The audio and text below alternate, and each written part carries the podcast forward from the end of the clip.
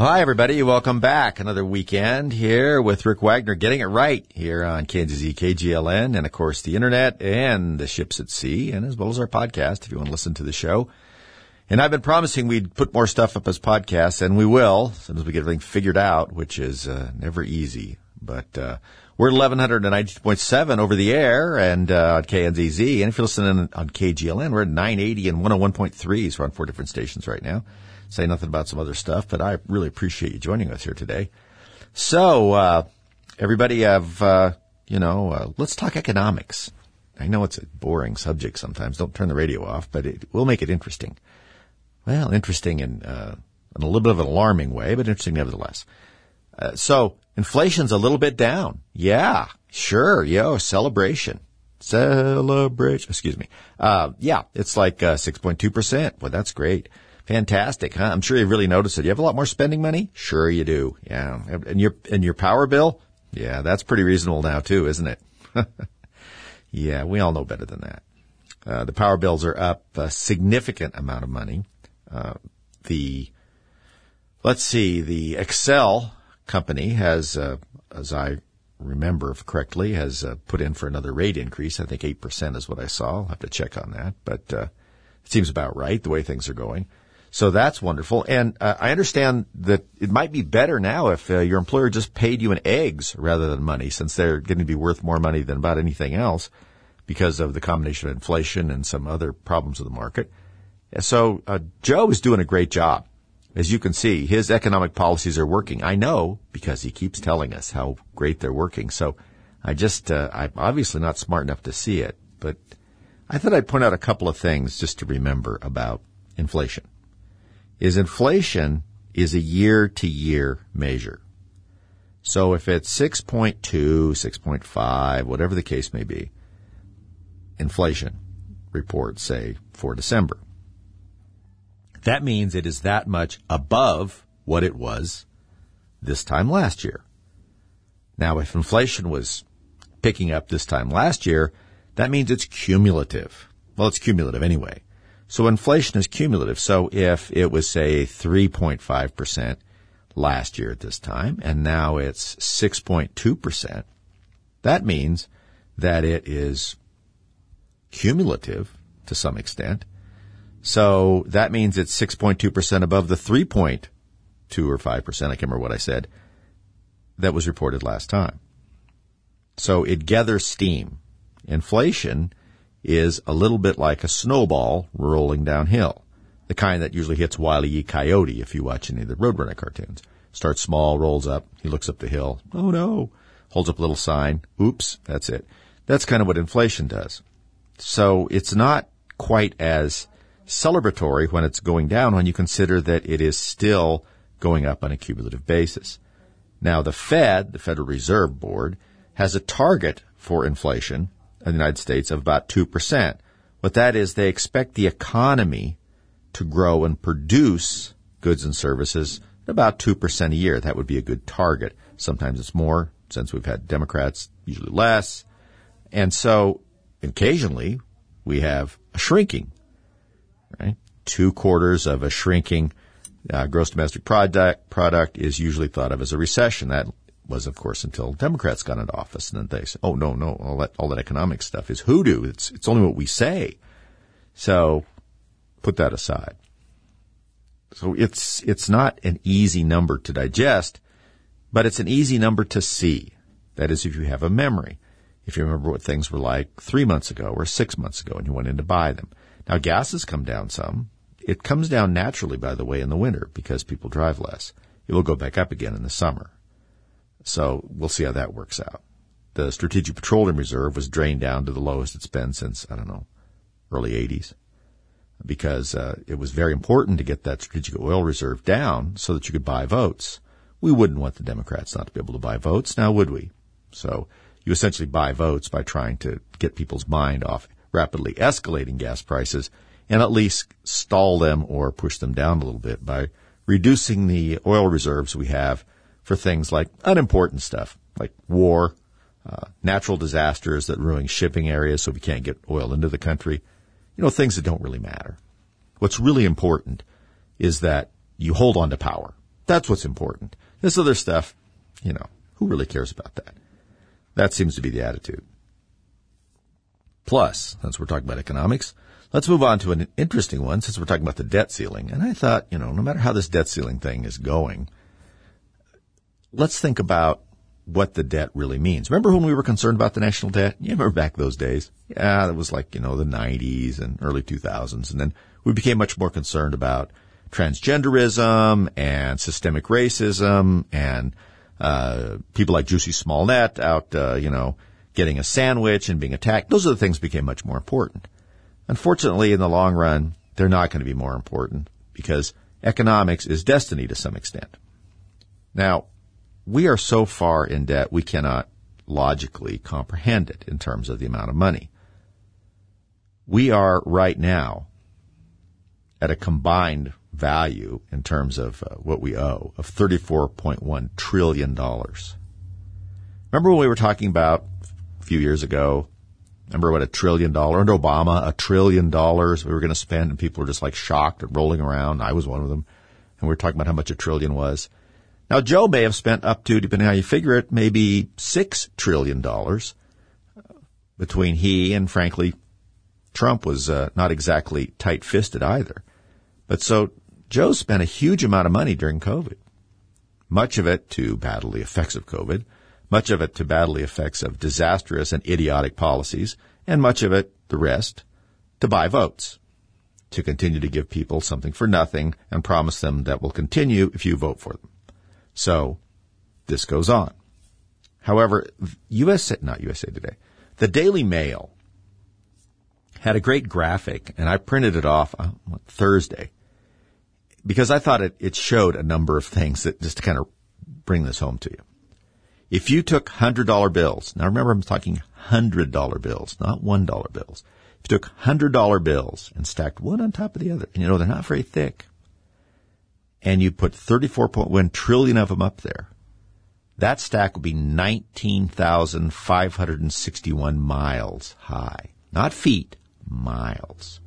34.1 trillion $1 bills would be 19,561 miles high. Not that that's easy to wrap your head around either, but that's the kind of numbers we're talking about. Another one that I thought was interesting, uh, the $34.1 trillion which we owe is more than the combined value of the economies of China, Japan, Germany, and the United Kingdom. That's right. It's more than the combined value of present value of the economies of China, Japan, Germany, and UK. A little bit more to, you know, like rock you a little bit. If every U.S. household paid $1,000 a month towards the national debt, it would take over 19 years.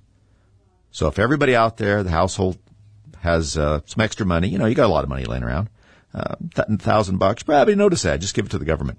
Uh, it would take 19 years if every single household, we got a significant amount of households will pay, even pay any taxes, much less thousand dollars. Uh, we're certainly not need federal income tax. 19 years.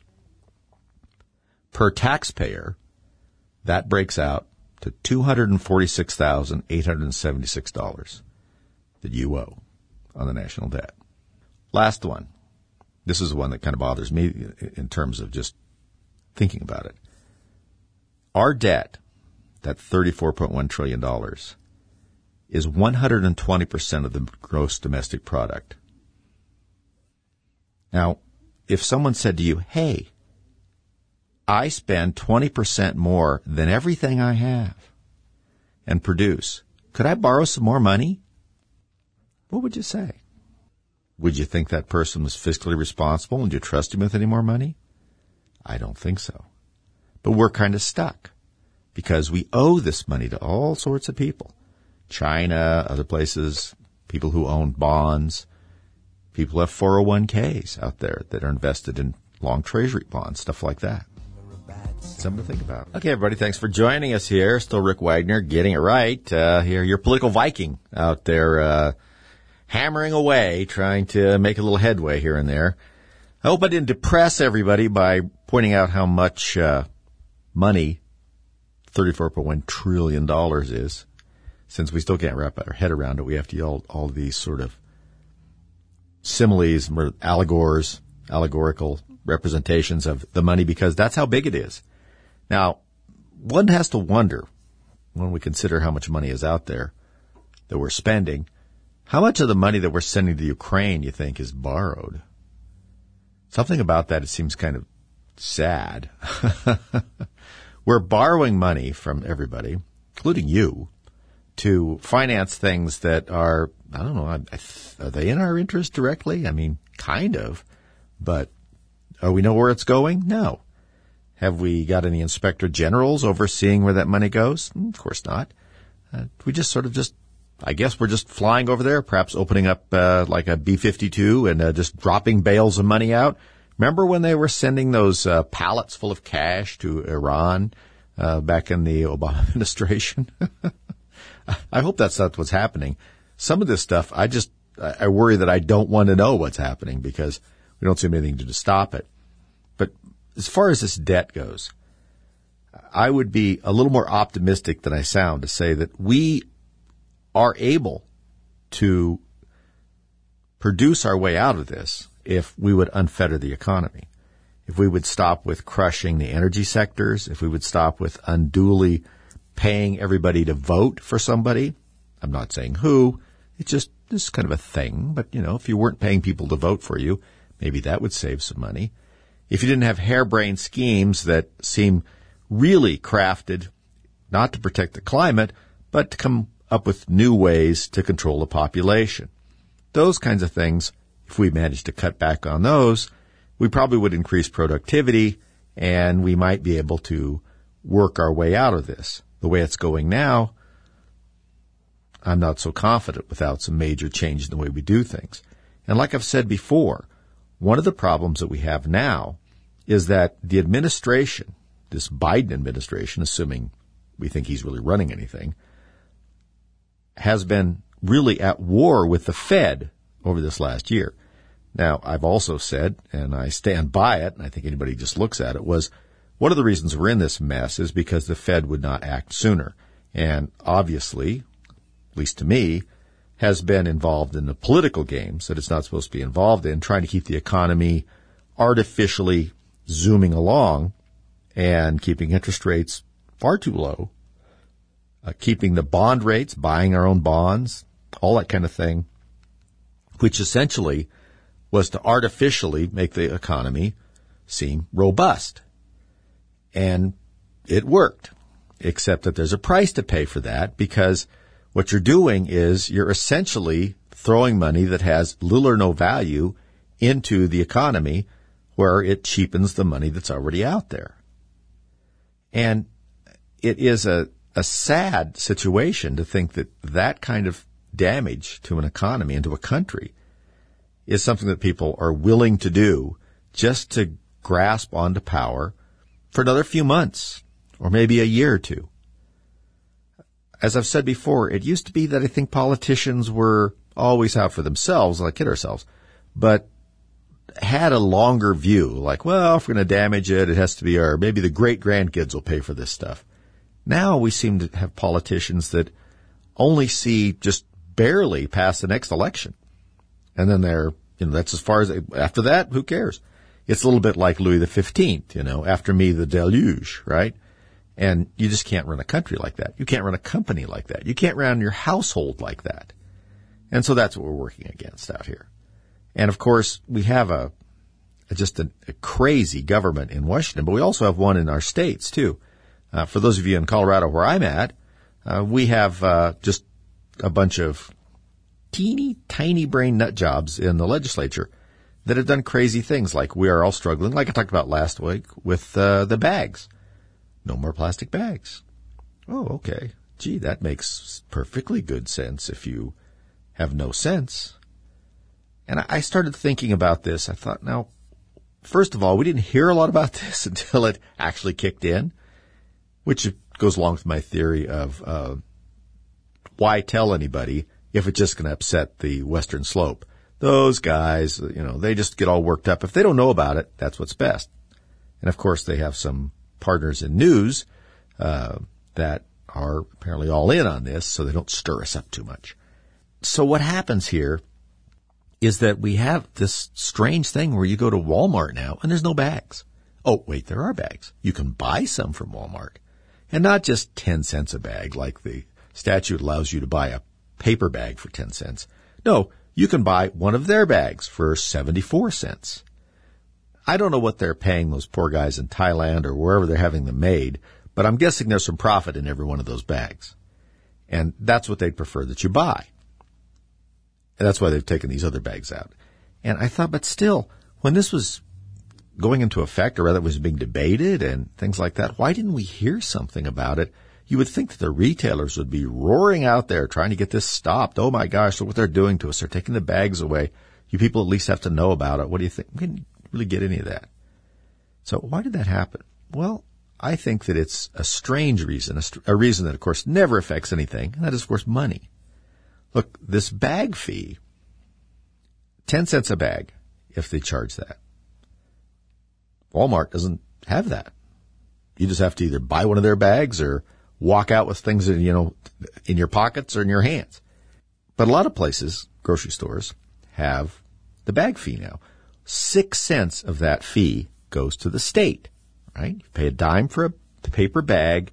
Six cents goes to the state and four cents goes to the retailer. Now, I don't know exactly what those bags cost anymore, but I think it's probably less than four cents. And think about it. They were giving them away for free before when they were plastic, and they also had paper bags if you wanted them.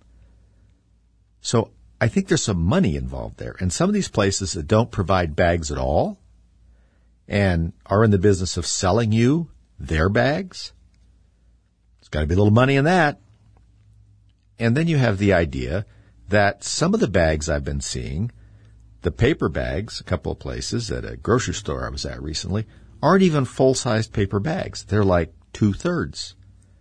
Now, I can see someone thinking, well, why provide the full size bag when people don't have enough to fill them up? So they kind of have that. Now, I haven't seen them pull out a couple of different sizes, but I suppose if it's 10 cents for the bag, I ought to get the biggest bag I can for 10 cents. So I think what they've done is they've cut back the size. So there's like this sort of mini maxi bag that they have. And I also am a little suspicious that that makes you have to get two bags if you have very many groceries. I don't know. I've, I've become very sort of suspicious of the profit motive and some of this stuff.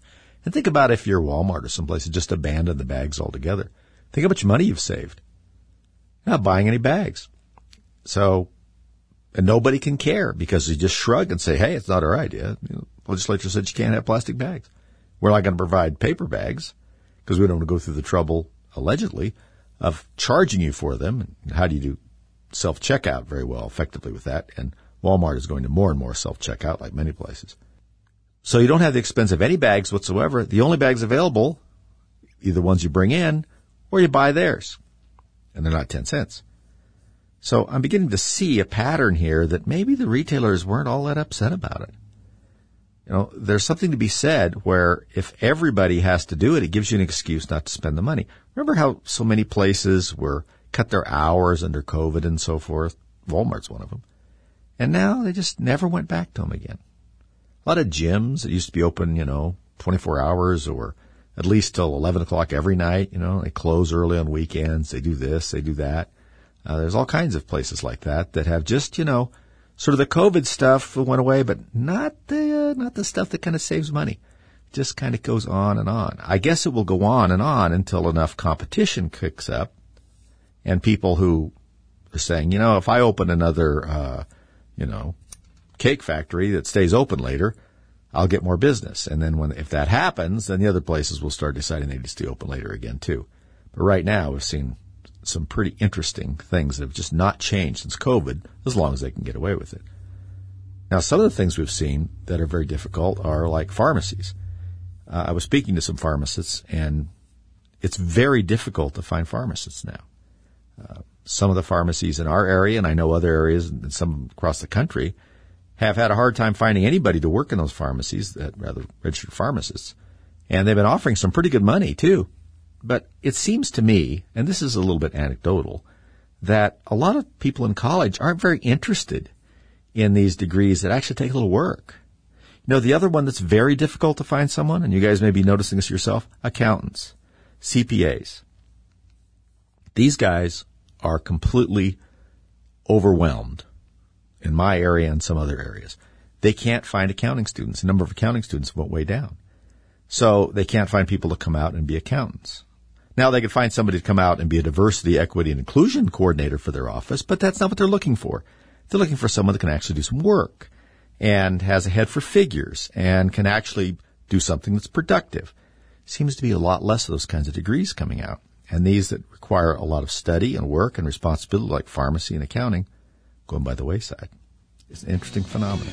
Hi, everybody. We're back right here. Rick Wagner getting it right. Your political Viking right here on KNZZ, KGLN, 1192.7, 980 and 101.3, the internet, uh, podcasting, and wherever else we can get people to listen to us and irritate the left.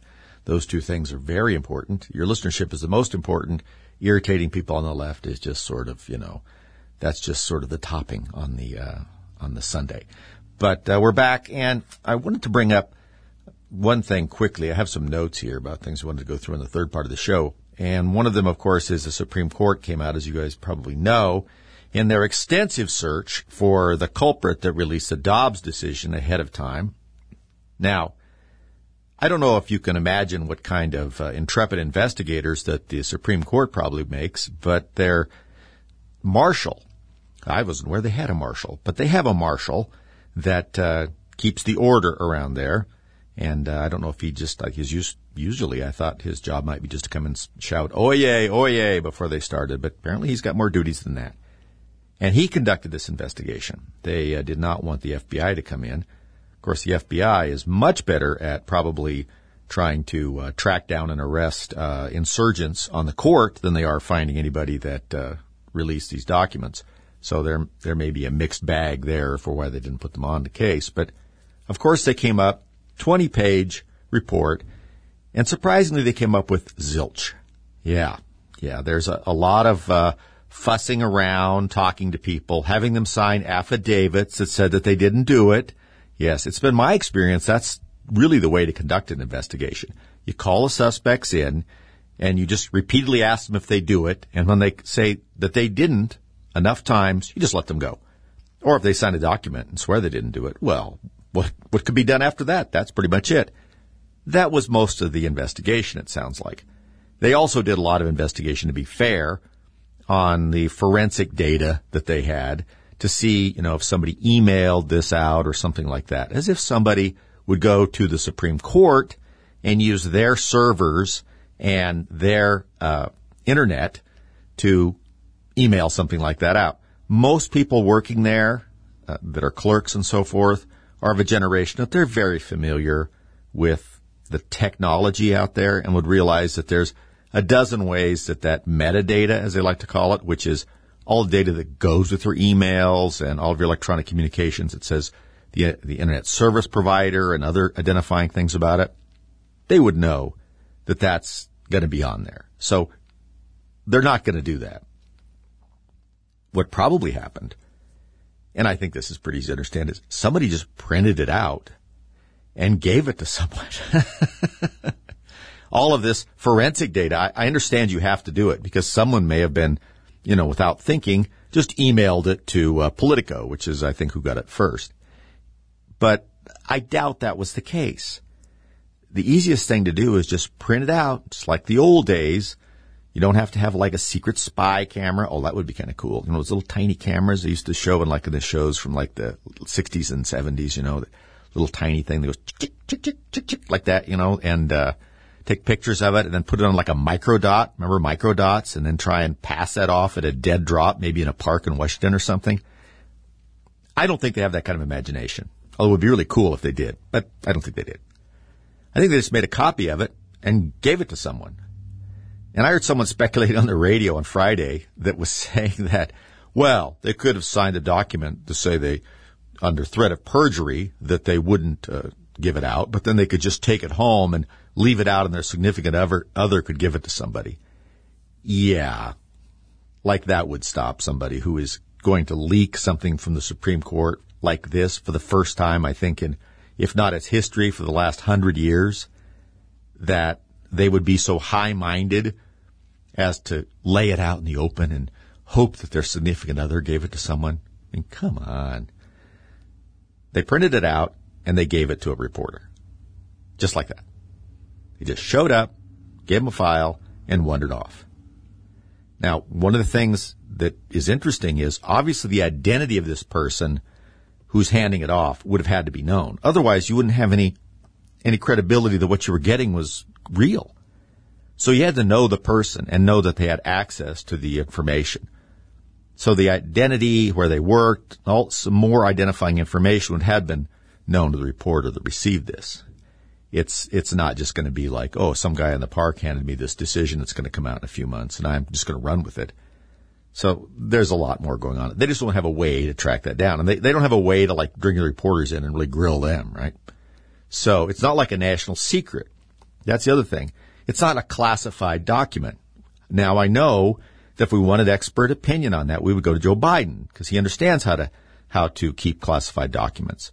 Is you take them home you throw them in the garage and you let whomever you want to see them just wander in and take a look or, you know, take a copy with their cell phone, whatever the case might be. And that's, of course, how you handle classified documents. But I don't think that any of these things, that it is technically illegal to pass them along. I mean, I don't think anybody thought about it in that way. They're not classified. They're not top secret or anything like that. The court considers them top secret. But I don't think that in and of themselves, the document transfer is a crime. Now, it may be a crime to remove information or material from the court servers or something like that, which is a little different. But it's just not going to be something they're going to find anybody about. Plus, as I was listening to some of this stuff, uh, someone pointed out that the clerks, these are the people who work for the judges, or the justices, and this justice was higher sounding. Now, you can imagine what sort of clerks are working for some of these justices in terms of their political orientation, how they feel about this stuff. So the clerks are the ones that handle most of this stuff, and frankly, write a lot of the opinions. Uh, the justices may write some of them, or you know, big pieces of them. The clerk cleans it up, then they go through several drafts. So the clerks are heavily involved in most cases in writing this stuff certainly certainly doing the research on it for the opinion because there's a ton of research in there, so citing things from prior cases and so forth.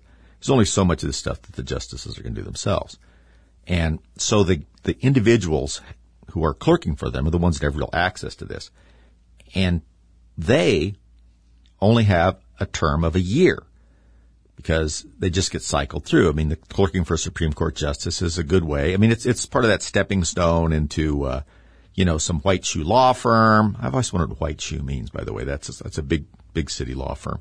But, uh, white shoes, hmm, sounds like golf shoes to me. But anyway, is to go clerk for Supreme Court justice, go to an Ivy League school, go to the Supreme Court, clerk for them for a bit, you know, and then, uh, move on and, uh, up to, uh, Price Waterhouse accounting or perhaps, uh, directly into one of the, uh, the firms that, uh, lobby and, uh, put money through for Hillary Clinton, you know, big, big, big time stuff. So these guys are only there for a year and their term is from July to July. So by the time these guys were really ramping up the investigation, the clerks who were working there were gone. Not even working there anymore. And my understanding was when they tried to question some of these people, they just lawyered up. Said, well, we're not talking to you. Don't, we don't have to talk to you and we're not going to talk to you. So they didn't say how many, but I did hear a story that said several of them did. So how far are you going to get in that kind of investigation? People aren't even there anymore. At least if they were new to the job, you could say, well, if you don't talk to us, then we're going to release you and then won't look very good. Instead, you're gone. You have your clerkship and all you've done is just say, look, we're not interested in helping you with your investigation. And that's the end of that. So I don't know how they ever thought they were going to catch anybody. Gives us some idea of kind of what we're dealing with here. Uh, hopefully they'll tighten up their security there a little bit. I, I think they really thought that people would not release that because it would. Uh, I think they just thought that, that people wouldn't do it, and because it seems so unethical, they just don't know who they're dealing with, do they? But anyway, uh, that's that story. Uh, here's one other one that I wanted to bring up for you guys out there. This is all, this is by the way uh, on the website at uh, the rickwagnershow.com or politicalviking.com. Either one gets you there. This I thought was really good. Left-leaning group funnels millions into yet another election office ahead of 2024. Well, that's an intriguing headline. So I put that up. But if you go to the story from the Daily Signal, and you may recall that Mark Zuckerberg, you know, the Zook, uh, from uh, Facebook, put over $416 million, something like that. I can't remember if it's at 416, 465. I mean, it's nothing to him, but it's a little bit of money difference to me, but, uh, and to everybody else, not to the federal debt, obviously. Uh, that's chicken feed, but you know, the difference between 416 and 465. But he, he put a ton of money into elections, remember in 2020, to help out. And of course, they decided to help places out that didn't really need help. Uh, but uh, they poured a lot of money into them anyway. Instead of putting money into like poor areas where there's not a good tax base and it's hard to support elections and do the counts and hire people and stuff like that, where you'd think if you honestly wanted to help, that's where it would go. Oh no. They, of course, and we've talked about this before, they funneled their money to places in Georgia and Wisconsin and Nevada and battleground states uh, to try and uh, make sure that uh, things were being run the way they thought they ought to be run, I guess. Well, already it's starting again. There's this group out there, the Center for Tech and Civic Life, that took $350 million from Zuckerberg in the 2020 election.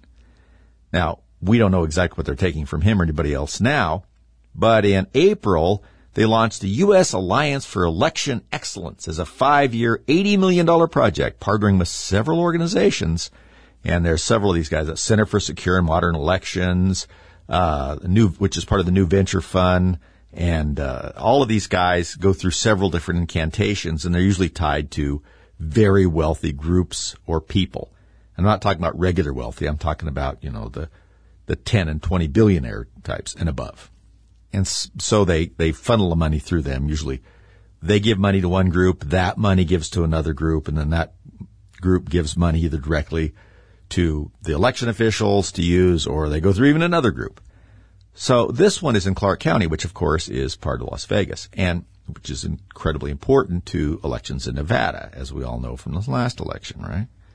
So they gave $3 million to it in 2020. Uh, well, they're actually giving $3 million to it in 2024, excuse me. Now, they do this through grants. Right? These groups pass out these grants.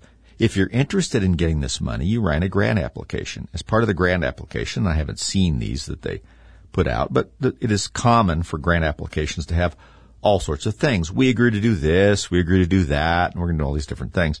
And then you get a grant. Now, when you get a grant, what happens when someone gives you money? Well, you're kind of a beholden to them too, aren't you? Especially if you think you can get money for the next election, which apparently they're doing that. Um, let's see. I can't tell if they gave money to Clark County last time. I'm pretty sure they probably did, but I don't see it in the article. But I'm, I'll bet five bucks they did. So then it becomes in your interest to sort of go along with the way that this group wants you to run elections. Because they're giving you money. $3 million is significant money to run an election. And Clark County is getting. Now, Clark County is, of course, run by Democrats anyway. So they're taking this money and putting it into running an election in a way that conforms to the grant application. Now, for any of you that are worried about this, and some of you wacky devils out there might be worried about it, might influence the way they do things too much, they agree not to use the money in any way to try and influence the outcome of the election. So you can rest your conscience on that and say, whew, big rush of air out as you relax. Oh, they're not going to do it that way. So there you go. If you believe that, I hope you're happy. So this is how it starts, and there'll be more of it too. Now, some of these tech guys don't have quite the uh, the money they had last time, but remember, a few million dollars here and there to them, even at a drastically reduced net worth, is still nothing to them. So I don't understand how private organizations get to give money to public branches of government to do, well, I mean, of course, I guess it happens all the time. Different places give grants and uh, give things to governmental organizations. You know, law enforcement is a good example of that. So this is how they're getting in there. I just think that if we want to keep these guys out of our elections, we need to make it illicit for them to receive money from outside groups. Look, elections are supposed to be important. I know we don't treat them like they are, but they're supposed to be important. And if they are, we need to worry about outside influence. And outside influence just isn't the Russians. Outside influence are people who are probably more dangerous than the Russians in terms of, you know, how they can influence our elections themselves and the damage they can do inside of our country. And that's, of course, some of the people on the tech side and these, you know, ESG governed uh, corporations. Let's see, that's that ethical and social guidance or something like that. I try and I think I blocked it out, but these guys need to be watched more than about anybody else when it comes to things like elections and influencing stuff like that. And I just don't think they should be giving money to people who count the votes. It seems kind of screwy to me. Now, if a bunch of right wing people, hate to use that term because it's used all the time now, right wing, right wing types, you know, people believe in the Constitution, extremists. If they do this, you bet there'd be a hue and cry. Like, what's going on? Nothing about it. So, I just thought I'd let you guys know it's starting already. We'll see where it turns out. But uh, I think that now that people are noticing paying attention to this and know how the scam is being run through these grants and so forth, maybe enough, if enough light is put on this, someone will take some kind of action. It, it's not going to be taken by anybody in Clark County in terms of government. No, they're going to think this is just fine. And it's probably not going to be taken by the federal government because it's pretty much still run by Democrats, except for the House. And no matter what they pass, anything like this to try and say, you know, uh, as in terms of national voting, in terms of giving money out, stuff like that, assuming they can even reach that under their purview, isn't going anywhere. So it's going to have to happen at a state level or just grassroots, and, or enough light has to be shown on these characters. In other words, when they start getting this money, the people who live in Clark County or whatever county you're at, if this starts happening, people have really got to say, where is this going and what's it being used for exactly? You have a right to know. I mean, despite the fact that money's coming from the outside, the way the office is conducted is still the right of the citizen to know. So people are going to have to find out if this is happening. And if it is, they need to be told exactly what it's being used for. And then you probably will hear an interesting story about, you know, well, we're using it for drop boxes to, uh, you know, have 20 different drop boxes in the same location so that it can be very confusing for people to uh, count how many votes came from there or something. I don't know. I just, I don't, I don't like the whole thing. Anyway, so there's that. There's some craziness out here. I don't even know. There was something I'd put down. I mean, I go back and forth on this. There's some Michigan school board member uh, who, and this was also in the news, just gives you an idea of what we're dealing with here uh, in in terms of the way people talk about this stuff. And this school board member says that uh, whiteness is evil and uh, really doesn't like some of the, the parents that are showing up and complaining about things with the school board. And I was reading, I happen to be reading some of her tweets. These, these are not things that are secret, okay? These are, these are things that she tweets out. You know, these are statements from her. Uh, that she puts out. And it's, it gets pretty, you know, sad to see people saying stuff like this. I mean, here's something that's a tweet from her. her. Let's see. I'm going to read one that's not quite as inflammatory. Let's see. Found another job eventually, thankfully. Uh, the effects of this stuff last. Working, living in, around with white folks is incredibly difficult. Being subjected to them, their violence and treachery is severely abrasive but they sleep peaceful at night. It's just tough out here. So that, that's her thinking. Now, if you read this and if you read some more of them, what you would see is this very interesting language that sort of comes out of these diversity, equity, and exclusion seminars, and probably college now. I'm sure it comes straight out of the college.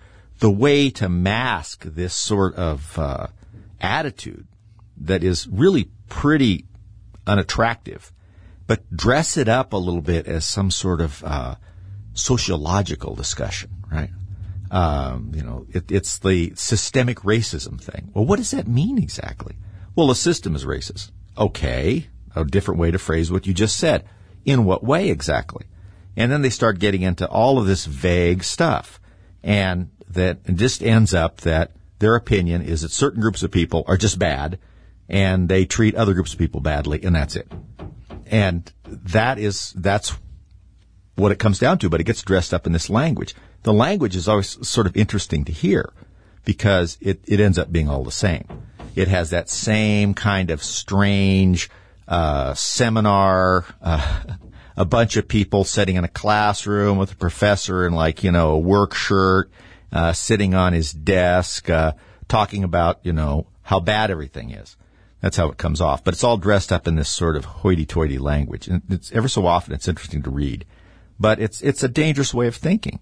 It, it's just dividing people up in a way that can't help but put them against each other. And it also is constantly, this philosophy provides people with a way out if they've had a disappointment. You know, they didn't get the job they wanted. They didn't get admitted to the school they wanted or something instead of saying, well, I didn't do as well as the others. I got to go back and try again, which lots of times is a, is a system that improves the person. They immediately get to opt out by saying, well, I didn't get it because of something that doesn't really have anything to do with me. It's the way I look or the way I sound or where I come from. It doesn't, it's not really me. I don't have to make any changes in my life. I don't have to improve anything about myself. I don't have to study harder. Don't have to do anything because that's just the way this is. It's outside of me. It takes the problems a person experiences in their life, either through their own personality or the deficiencies they've had in education or something, all of which could probably be corrected. And it takes that outside of themselves and it makes it about them in a way that is, our good word, immutable. These things that they can't change, their race or where they're from or whatever the case may be. It, it means that they can just assign that, say, well, that's the other person's fault because they're X, Y, or Z. It has nothing to do with me. Now, I don't have to make any changes. I don't have to try and study harder or do anything like that. This is a really destructive thing to any kind of productive society. Anything else aside, just that attitude in terms of being productive. You guys stay productive. We'll be back next week.